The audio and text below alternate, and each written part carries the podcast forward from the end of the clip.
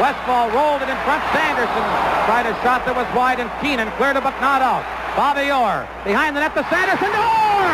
Bobby Orr scores, and the Boston Bruins have won the Stanley Cup. Orr! Bruins Diehards presents Clawing Through History.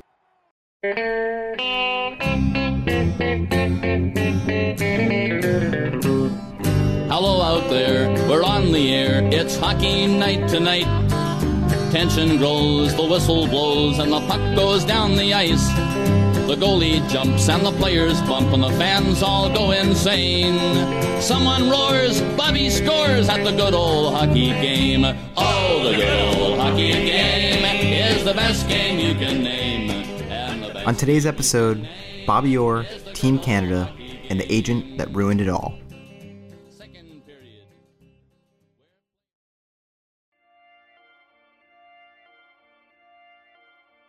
Boston hockey lore, Bobby Orr stands alone as the most popular figure in the history of the sport in this city. He played for the Bruins from 1966 to 1976, and his list of hardware is long, but I think it's worth mentioning all of them just so we can really express how good he actually was. He's a two time Stanley Cup champion. He won the Hart Trophy three times in 70, 71, and 72. He won the Conn Smythe Trophy in both Stanley Cup runs in 70 and 72. He won eight, yes, eight consecutive Norris trophies as the league's best defenseman. He won the Art Ross as the league leader in points three times in 69, 70, and 75, and two of those he also led the league in scoring as a defenseman. In 1967, as a rookie, he won the Calder Trophy, and the players voted him as the winner of the Ted Lindsay Award in 1975. He also won a number of other awards for sportsmanship and just being an all around incredible guy. If you walk into any sports bar within 200 miles of Boston, you'll see the famous picture of him flying through the air after potting the Stanley Cup winning goal in the 1970 Stanley Cup final against St. Louis. You know, back when the Bruins could beat St. Louis in a final. I never got to see Orr play, but I've heard firsthand accounts of people who witnessed him in person. And the first thing everyone always mentions is his skating ability. The guy would go end to end with the puck before burying it. Defensemen weren't supposed to play like that. There's always that question of whether the greats of the past could play in today's game, and I honestly think Orr could have. I mean, you don't get defensemen like Erik Karlsson without Bobby Orr. Orr's on ice heroics are stuff of legends. But for this story, we're going to focus on the tail end of his career. Believe it or not, Orr was the first player in NHL history to have his contract negotiated by an agent. And as we'll come to learn, that wasn't really a good thing. As far as the Bruins were concerned, Orr would wear the spoke B for life. And coming into 1976, they still seemed to feel the same way. Problems with his knee were beginning to creep into his game in the mid 70s, but he still managed to be named MVP of the Canada Cup in 1976. In researching the story and looking more into international tournaments in the 1970s, there was one significant name that kept coming up Alan Eagleson. Eagleson would be a massive figure in the sport for years to come, but more on him later. The 1976 Canada Cup was the first tournament in which professional players on each team played against each other representing their home country. But let's back up a second. Prior to 1970, the Canadian Amateur Hockey Association had been complaining for years that they were at a disadvantage in international tournaments because NHL players were not allowed to compete. And obviously, all the best players in Canada were all playing in the NHL. This all came to head in the 1970 World Championship. International Ice Hockey Federation President Bunny Ahearne took back his original promise that said up to nine professional players would be allowed to compete in the tournament. Canada, angered by this decision, withdrew their country from competition, and the nation of hockey wouldn't compete. You see, Canada felt pretty strongly that they had the best players in the world, and they wanted to prove it. So, in 1972, they got their wish. Sort of. The Summit Series of 72 would be the first time that the Soviet national team would compete against the Canadian national team with NHL players. Bobby Orr's role in this series was pretty much non existent. An injury to his knee would force him to sit out the entire series, although he still went to team practices. Canada still felt that they would win the tournament easily. But despite the sport of hockey not being officially introduced in the Soviet Union until the 1940s, the Soviets proved that they could play at the same level or better than their Canadian rivals. They opened the tournament with a 7 3 victory in Game 1, shocking most of the Canadian media and hockey world. One could argue that the Bruins had two of the best players on Team Canada, the first being Orr, who ended up not playing, and the second being Phil Esposito. The series turned ugly. Dirty play came from both sides, but the worst moment came from a slash by Bobby Clarke on the Soviets' best player, Valery Kharlamov. You can take the player out of Philly, but you can't take the Philly out of the player. The Canadians may have been victorious, but it certainly didn't come with ease, as the members of the media had predicted prior to the series. The low point in that series came in Game 4 when Team Canada was booed by their own countrymen after losing the game 5 3. Bruins center Phil Esposito had this to say after the game. For the people across Canada, we tried, we did our best, and uh, for the people that boo us, geez, I, I'm really, I, all of us guys are really disheartened and we're disillusioned and we're disappointed in some of the people. We cannot believe the bad press we've got, uh, the, the booing we've gotten in our own buildings.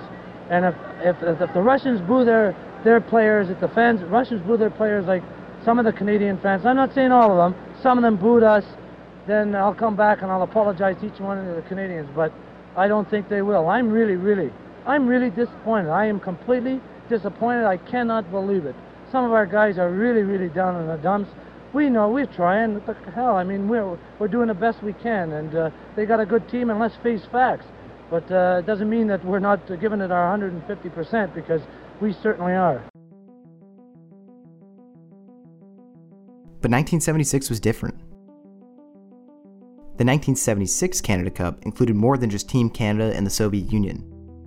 Canada, Czechoslovakia, the Soviet Union, Sweden, the United States, and Finland all participated in the tournament. For the first time in the history of the sport, there was a true best versus best international hockey tournament, and this time, Bobby Orr would play. It would become Orr's last great on ice masterpiece. I'm going to fast forward for a second. Team Canada ended up winning this tournament.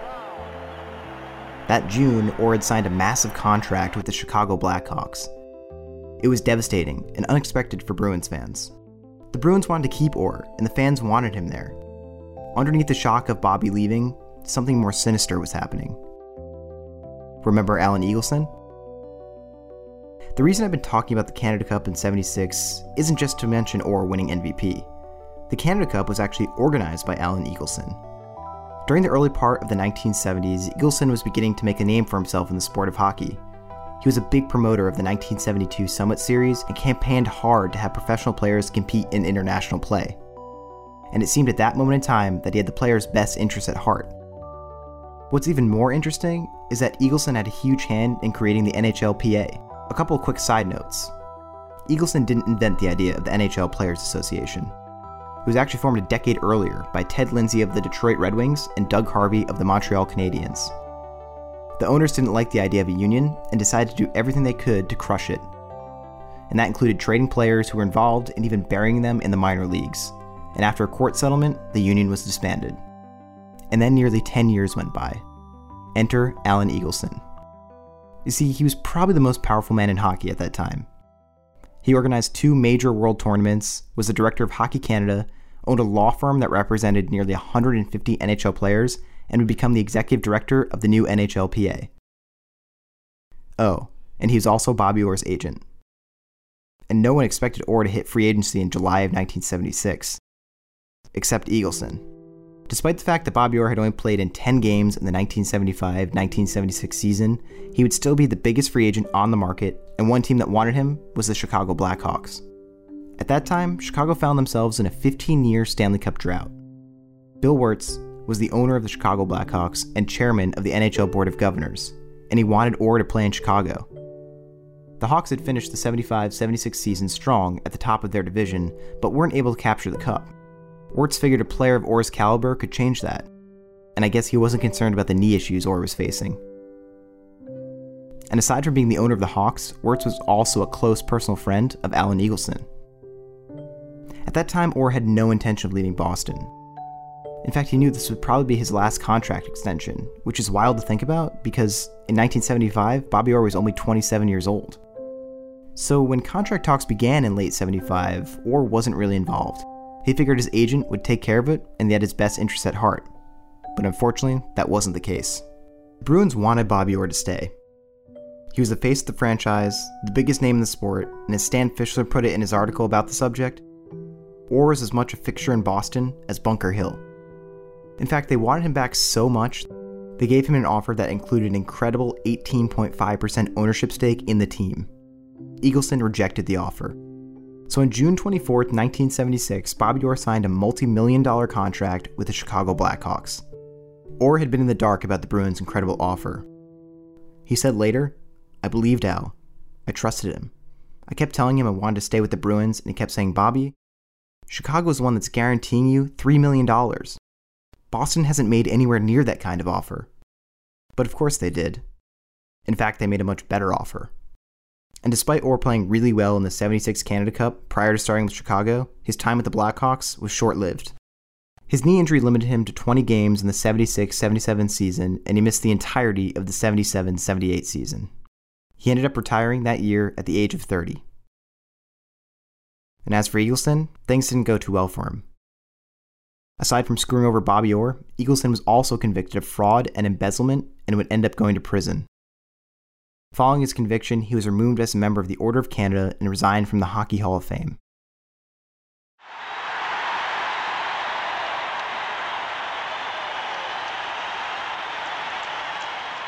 So on January 9th, 1979, the Boston Bruins retired Orr's number 4. Apparently, a lot of the evening's festivities did not go as planned because the crowd was cheering the entire time. But I love you all. Cheesy, Cash, Doki, guys that are still here. This is a heck of a place. I love you and thank you very much.